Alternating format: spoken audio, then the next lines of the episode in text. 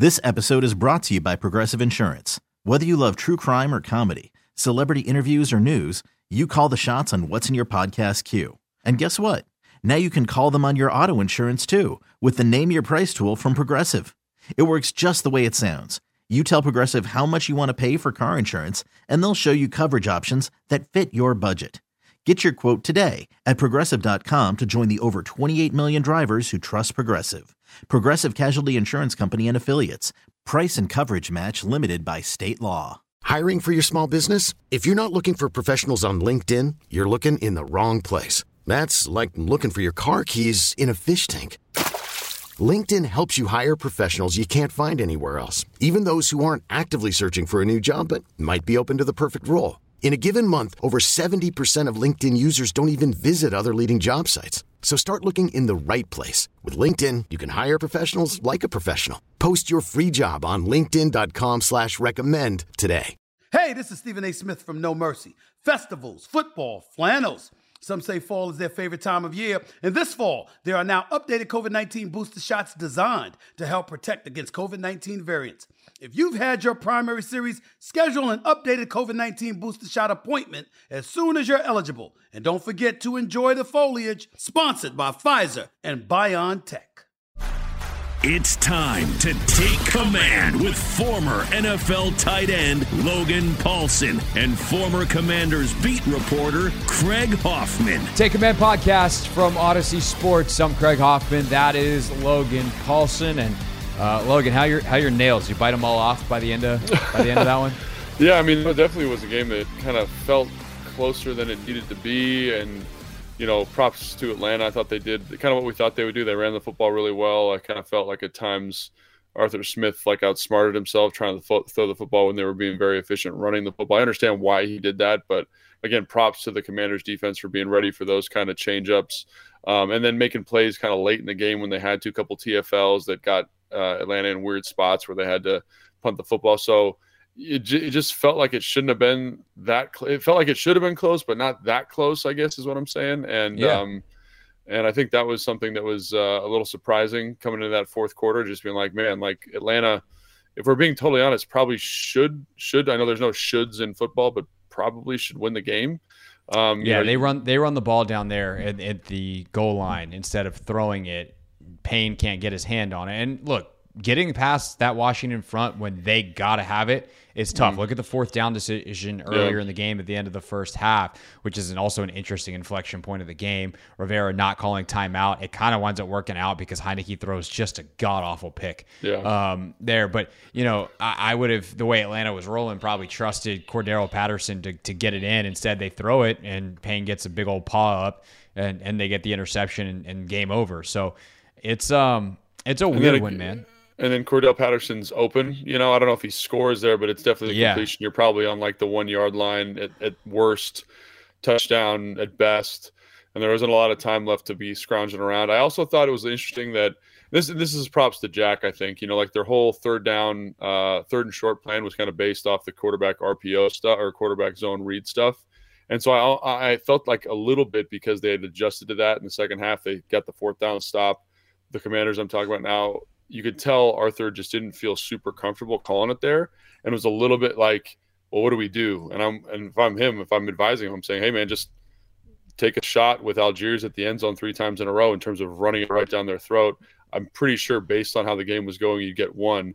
But again, kind of overthinks himself there a little bit, and you know, again, the the Commanders' defense kind of leads to that through the through the production of the game, but um you know, just there was a couple decisions like that by him where you're like, eh, that's a little weird. Like, why not just kind of stick with the girl that brung you? You know what I mean? The play before is the one that kind of sets them up weird. They they try to do a rollout pass in the goal line uh, to for the touchdown, and then that ends up being the weird Mariota scramble that kind of sets up that second and three from the goal line. So just a, again, not bad play calling there, but just a little bit surprising maybe. And um, and I think the Washington Commanders again they they earned that. You know, uh, James does an excellent job on the uh, what is it the the zone read the play before the two plays Yep. before. And uh, they've earned that, but again, like you kind of wonder what Arthur was thinking there in certain situations. Yeah, definitely. I mean, it is. It kind of plays out the way that I said at when we made our predictions at the end of countdown and kickoff, I said you know, at the end of the day, I feel like Washington's just a slightly better version of Atlanta. Right. And that's And kind of right, exactly what it was. Yeah. These two teams run very similar game plans on the day. Mariota throws it 25 times, Heinicke 23. Uh, Atlanta rushes it 29 times. Washington rushes it for a season. Actually, sorry, that's not a season high. 37 attempts. The 176 yards they get on the ground, high. though, that is a season high. And it's the kind of thing that I uh, like. Scott Turner to me is on a heater. Um, Yeah. you know, I I don't have a lot of complaints about the game plan. I, I'd be curious once we we look back at the film on Wednesday uh, on the show that like where was Curtis Samuel? Uh, I'm a, extra a little bitter about that personally because I had I had a financial investment in Curtis having a day. Uh, but uh, just from a production standpoint, it would seem like getting Curtis and Jahan a little bit more involved in the pass game, uh, some quick easy stuff would probably be beneficial. But at the end of the day, like it's just like you're tweaking at that point. You're like, all right, let's let's see if we can get our guy a touch. Let's see if we can uh, be a little bit more efficient in the passing game. But from a game plan standpoint, the play calling itself, how they manage the game, very very few nits to pick with Scott Turner for what the fourth, fifth straight week, Yeah.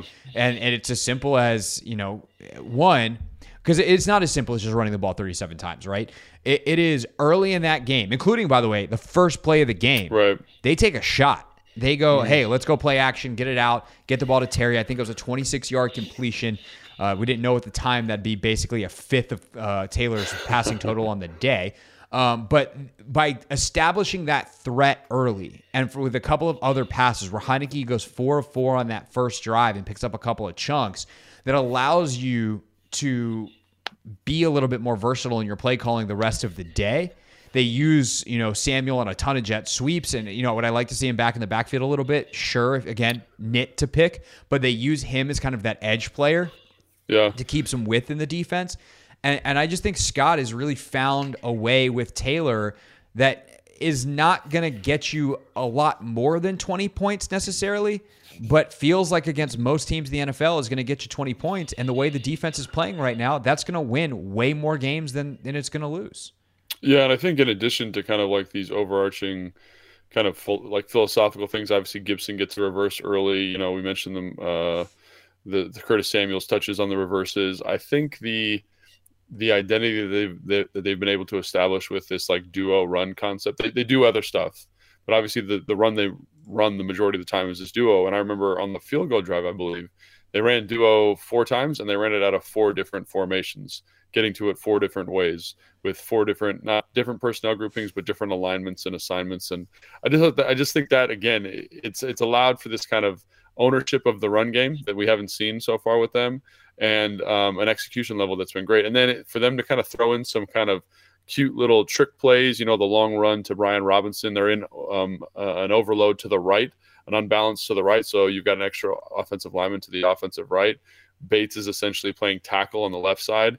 He pulls and is able to kind of get out in front, and Brian Robinson's on the edge, you know. And so, you know, not, you know, I'd, I'd have to go back and look, but I'd say they probably ran 10, 12 duos, and then to have some of these other like little game plan nuances in there to elevate the run game that you've got is pretty cool. And to see the guys own that duo concept, how that affects the play action, the first play action pass of the game is off that duo play action because it is so visually stimulating to the defense. So I, I really think that's I don't want to say it's a catalyst, but it's definitely a big piece of them kind of understanding who they are offensively and, and, and developing an identity um, you know that fits what like Brian Robinson wants to do. For example, I will say if you're if you're looking at this team, I think you say, wow, that Atlanta offense is pretty impressive. You know, for them to for everyone like for my mom who doesn't watch football to understand that Atlanta's got to run the football, and then um, you know them to go out and run the football, I think speaks to that group.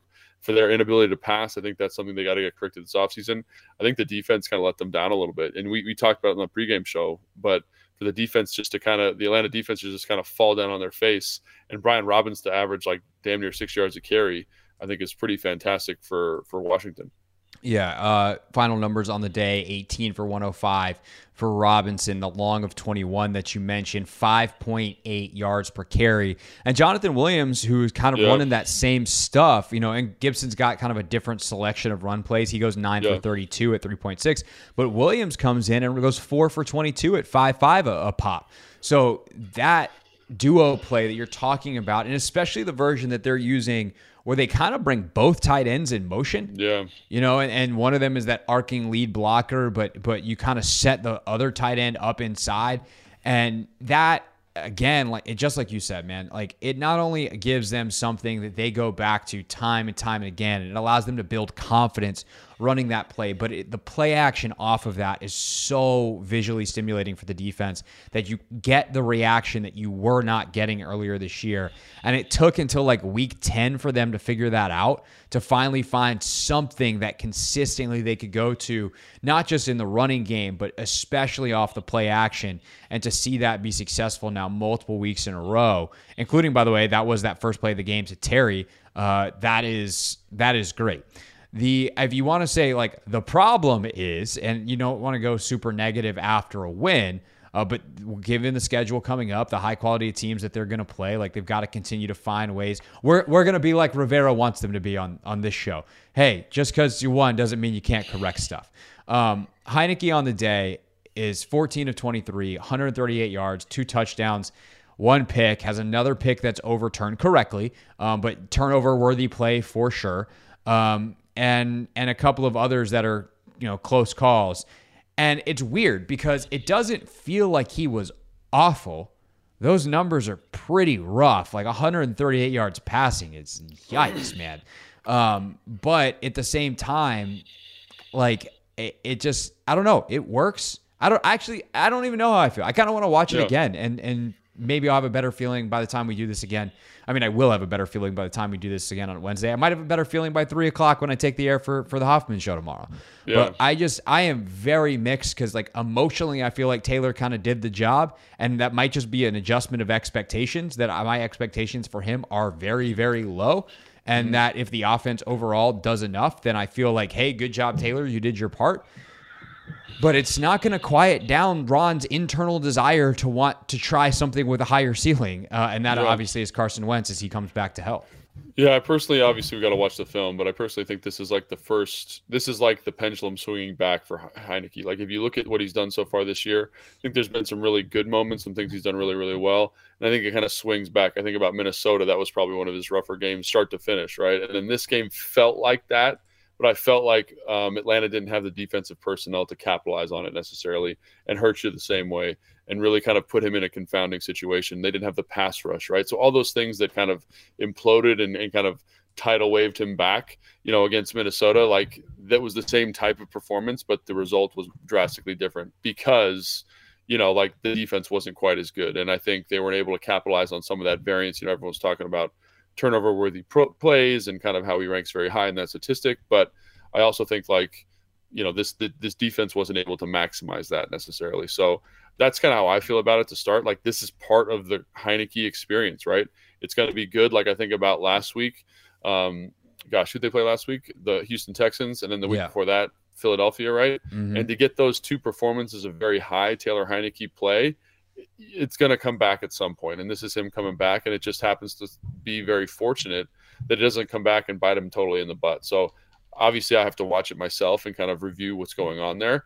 But I think that this is uh, a great example of like what you get in terms of the variance. You know, like those um, those uh, those statistical nerds kind of talk about the variance of a statistic. Like this is the other side of that variance. This is the side where like he's not going to play well. He's going to put the ball in harm's way, and he just kind of skates out of it unscathed because the defense isn't able to capitalize. Yeah, but at the same time, if you go deeper than 138 yards, e not not exactly exciting. Um, zero sacks Yep, good on third Yeah. down. uh, on third down today. They were five of 12, Not one of one on fourth down, um, and they somehow increase their lead in the NFL this year in time of possession. They're 3309. Uh, they have been averaging about 3240 something. So they're 3309 time of possession. And if he can operate the offense to that level, I just find it hard to believe that they're gonna move off of that. I'm not saying that it's not tempting to see if there's something else out there that that's better uh, in Carson or I mean, get wild with Sam, but like at this point in the season, you're not going to the rookie. But like, it's just it, it just it makes sense in some facets because he's willing to run that game plan. He does the things you do need to do to avoid the negative plays. Again, Terry is your leader in targets and has a bunch of really big catches in the game, some key third downs uh, that that he converts. Uh, McLaurin on the day four for forty eight on six targets, and he also like the touchdown to Robinson. He just gets it out quick and lets Brian do his thing. He's he understands the old Alex Smith like you're not going to go broke making a profit kind of deal. And I think that the other part of that is you're not going to go broke when you don't lose any money. And zero zero sacks for zero yards means you lost no money on that side of it. And so that that to me is is ultimately the overriding factor right now. I'd still probably take that over okay, yeah, he threw for 180 yards or, you know, 220 yards, 250 yards, but got sacked four times in, you know, the same touchdown interception situation. Yeah, man, I think, you know, I know there's going to be a conglomerate of people who want Carson back in the lineup. And, I, you know, if there's a couple more performances like this, I think that's the thing. If this had gone, like, let's say, for example, like we were talking about the, uh, the pitch in the first quarter on the first or the second drive of the game where it yeah. kind of is floundering on the ground. Like I understand, like you know, he's trying to get the ball out, not trying not to take sack. But let's say that goes the other way, and that's right. a fumble, right? And then he throws the, the interception. AJ Terrell is right. This game is we're having a very different, different very different conversation, and I think that's that's the thing that that I think the guys at PFF, the national media correspondents, that's the thing that they're looking at they're not looking at like, oh yeah, he did a great job to Brian Robinson. He did a great great job to Terry McLaurin. They're not looking at that. They're, they're saying at some point this is going to explode, and it's going to be a terrible game. And is it in a game that matters? Like you know, is it? And quite frankly, all the games for the rest of the season matter. But there is a team, probably San Francisco, maybe the Giants, probably Dallas. They're going to be able to capitalize on these mistakes he's making if he gives them to him, right? And like we've talked about, he doesn't do this every week. Like Philadelphia played a pretty clean brand of football. I know he threw the, the interception, right? Against Houston, pretty clean outside that first kind of attempt to throw an interception early in the game, but don't have really have a problem with that. But then you go to Minnesota and you see what happens when he's kind of leveraged when when when it swings back the other way. So at some point it's going to happen. It just like is it at a point where it ruins their chances to make the playoffs or, or whatever it is, whatever the goal for the team is. So um, I, I I think he deserves to start. But if I'm a national person, a national media personality, I say, man, Washington dodged a bullet because there's four plays in here that should this should have been turnovers, could have been turnovers, in addition to the one that was. And um, and like I said, we, like we've talked about this at nauseum, he elevates the offensive line. He elevates the pass game right now. But there's also if those things are actualized, they lose this game. So that's that's kind of what we're talking about here. And it just it's not a matter of if it happens, it's a matter of when it happens. Right. And just to to quickly uh, reiterate something that we agreed upon on the pregame show when we had this discussion this morning, Carson can have that game too. And yep. that because of that, it's not like you're going back to 2018 Aaron Rodgers or 2000 uh, anything Tom Brady you know, you're go, you're going back to 2022 Carson Wentz, and if that's the case, then um, you know, I don't know how much. I think we both would rather take uh, this version of Taylor that doesn't have the downside of the sacks and, and, those kinds of things that keeps the offense trucking, and how they've gone from two and four to very much in control of their own playoff destiny. They're a half yep. game behind the Giants, who they play for their next two games with a bye in the yep. middle. Um, so there's a chance they could, if they win both of those games and the Giants lose the game in between, like yeah. They're they're three games up on New York. Um, they also have a game against Dallas, who's the other team that's ahead of them in the wild card. So they could get. I mean, they're not going to catch Philly probably unless the Eagles yeah. just implode down the stretch right. um, at nine and one. But they're they're two games back in the loss column of Philly. Uh, they're one game back, or sorry, the win column of Philly. They're they're one game back of Dallas. They're tied with New York, and they play all those teams And then depending on what happens in the West, you've got San Francisco and Seattle, who are currently tied record wise. San Francisco holds the tiebreaker. But if you wind up in a tiebreak situation with San Francisco, you play them too. So like Washington is very much in control of their own playoff path right now. And I just that's that is wild considering the things we were saying. I sat on one of these post game pods and drank a beer earlier this year, Logan. That's true. I mean, I think this this to me is what I try to keep in mind every single week of the NFL season is look at the New York Giants right now. There is a chance they lose the rest of the games for the season, right? And they are seven and eleven. And obviously that's a better record than a lot of people thought, but they just got hot at the right time. And then it was in the national kind of zeitgeist for a while that, oh, the Giants are really good. This is awesome. The season goes in waves, it goes in quarters. Like the first quarter of the season is really nonsense, in my opinion, because you don't really know what anybody is. And then the second quarter of the season, you kind of figure out, okay, this is who they want to be. This is, and then it's not till like game eight, nine, 10 that you say, this is what this team is. And that's why the second half of the NFL season is so fun, right? It's because everything becomes finalized. So it's cool that the defense has kind of grown up. They've become, they've blossomed into a unit that we feel pretty good about. The special teams is playing really well. The offense has this identity kind of centered around running the football. And according to kind of trending NFL statistics at the moment, like that's a viable way to win football games, which a lot of people thought was impossible at the beginning of the season. So I think it's just a, it's a it's a really exciting time to be a Commanders fan. And I think the coaching staff, Ron Rivera, Scott Turner, Jack all the assistant coaches deserve a ton of credit for that. And also the players deserve a ton of credit. We talked about this previously, but we can't say it enough. Just how some of these young pieces have developed. Forrest leads the team in tackles today right? Seconded by Jamin Davis, right? Two guys that were kind of like, who are they going to be? What's their role going to be? Is Jamin going to be out of the league in two years? Like, and now all of a sudden they're huge contributing pieces to this team. You get um, Christian Holmes stepping in for an injured St-Juste, who does an excellent job today. I mean, obviously there's a face mask penalty, but for a guy there's there's one or two other plays where he kind of lost to edge contain, and you're like, ah, buddy, like a seventh round pick to come in and, and kind yeah. of be a developmental piece. I don't think that's a bad thing, right? Uh, you know, McCain at the nickel, right? That's been a really nice addition. Uh, so all of those things are very, very exciting. I mean, Casey Toohill has a, another tackle for loss today almost and gets in on a sack. Like these pieces that were much maligned and kind of like unimpressive are now kind of growing. So it's exciting. You'd like to see some of that again, some of that develop for you know, on the offense. And I, I, guess there is like the running backs have developed quite a bit. The offensive line is galvanized. Terry McLaurin is kind of being the big dog, uh, which is the first time like I've really seen him kind of own that since I've been covering the team. So like that's been really cool. And then obviously the one variable there, which is maybe the most important variable, which we've talked about a lot in the pregame on the podcast, is is Taylor. And um and those things, I think we know the answer to Taylor. It's just about can the other things around him continue to develop to insulate him even further.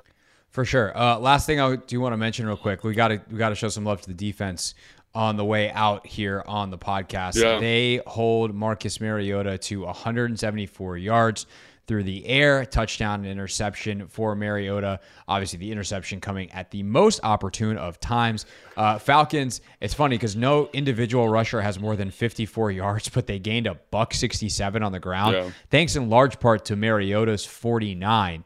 Um, but Patterson 11 for 52. Uh, Allgeier 11 for 54. Huntley had the one for 12 as well.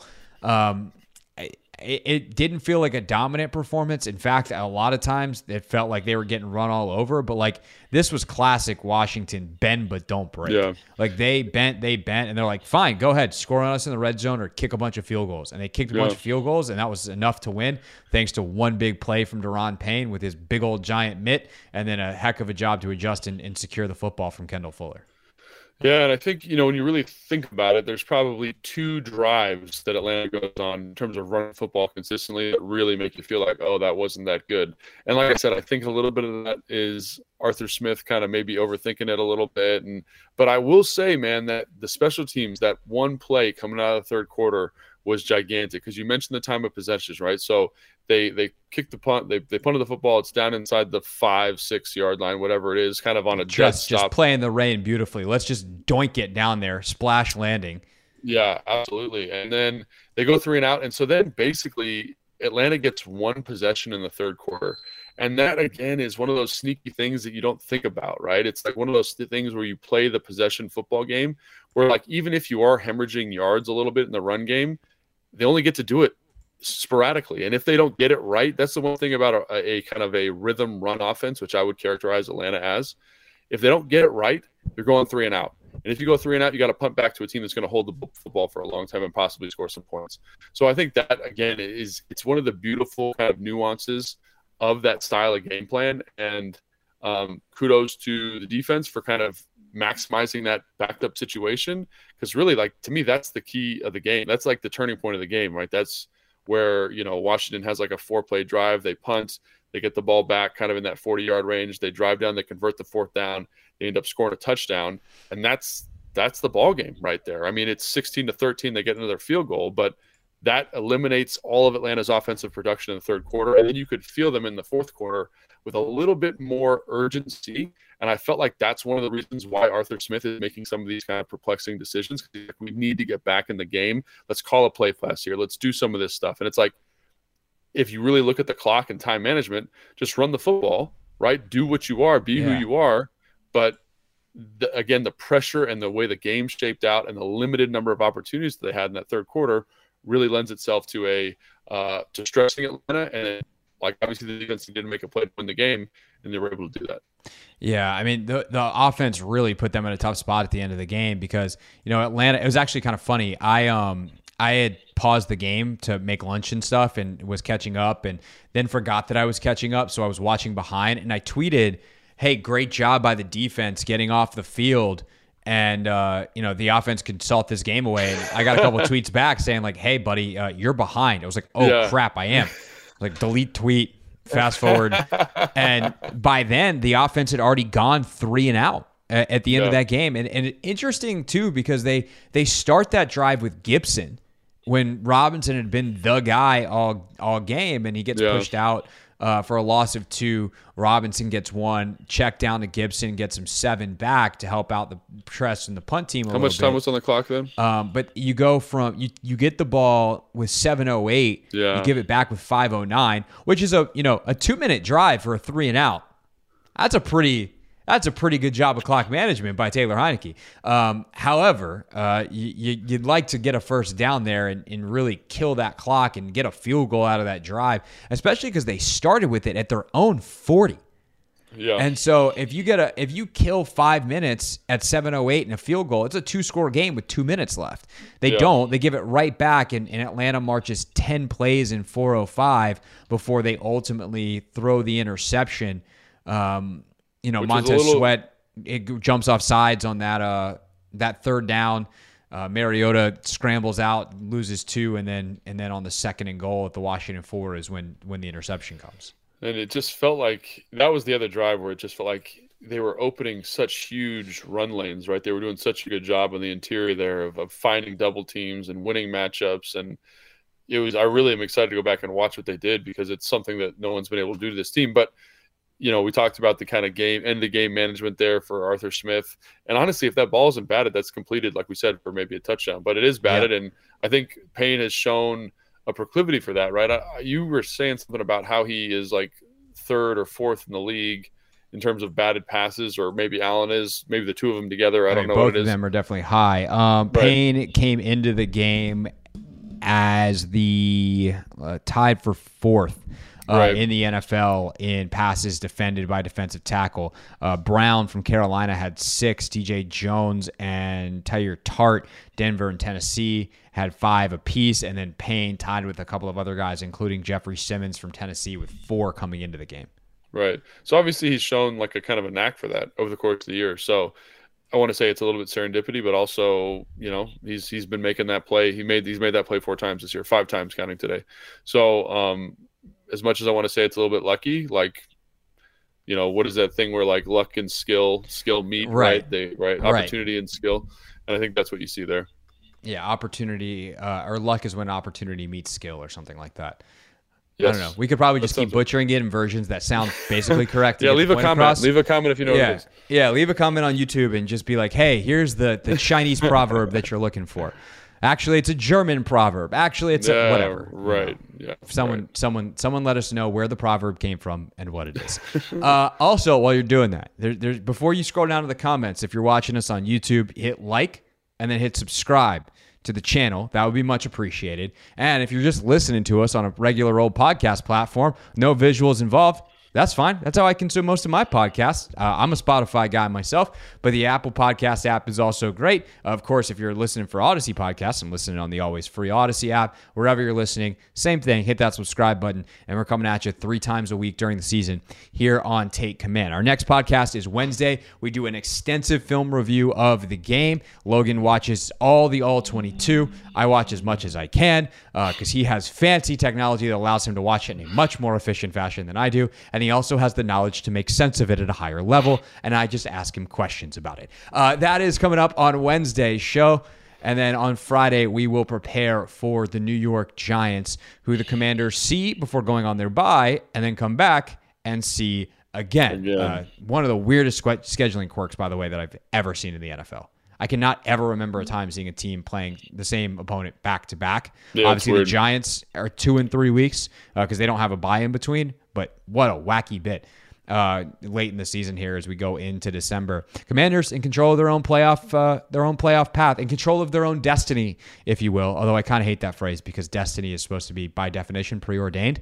And now, now we're getting really philosophical, Logan. Uh oh. Watch out. Uh, watch out. All right, that's it. That's all for this edition of Take Command. Appreciate you listening, and we'll see you on Wednesday. I'll see you all tomorrow on the radio on the Hoffman Show. This episode is brought to you by Progressive Insurance. Whether you love true crime or comedy, celebrity interviews or news, you call the shots on what's in your podcast queue. And guess what? Now you can call them on your auto insurance too with the Name Your Price tool from Progressive. It works just the way it sounds. You tell Progressive how much you want to pay for car insurance, and they'll show you coverage options that fit your budget.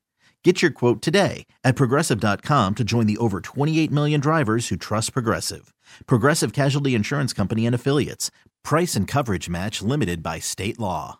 We really need new phones. T-Mobile will cover the cost of four amazing new iPhone 15s, and each line is only $25 a month. New iPhone 15s? Only at T-Mobile get four iPhone 15s on us and four lines for 25 bucks per line per month with eligible trade-in when you switch.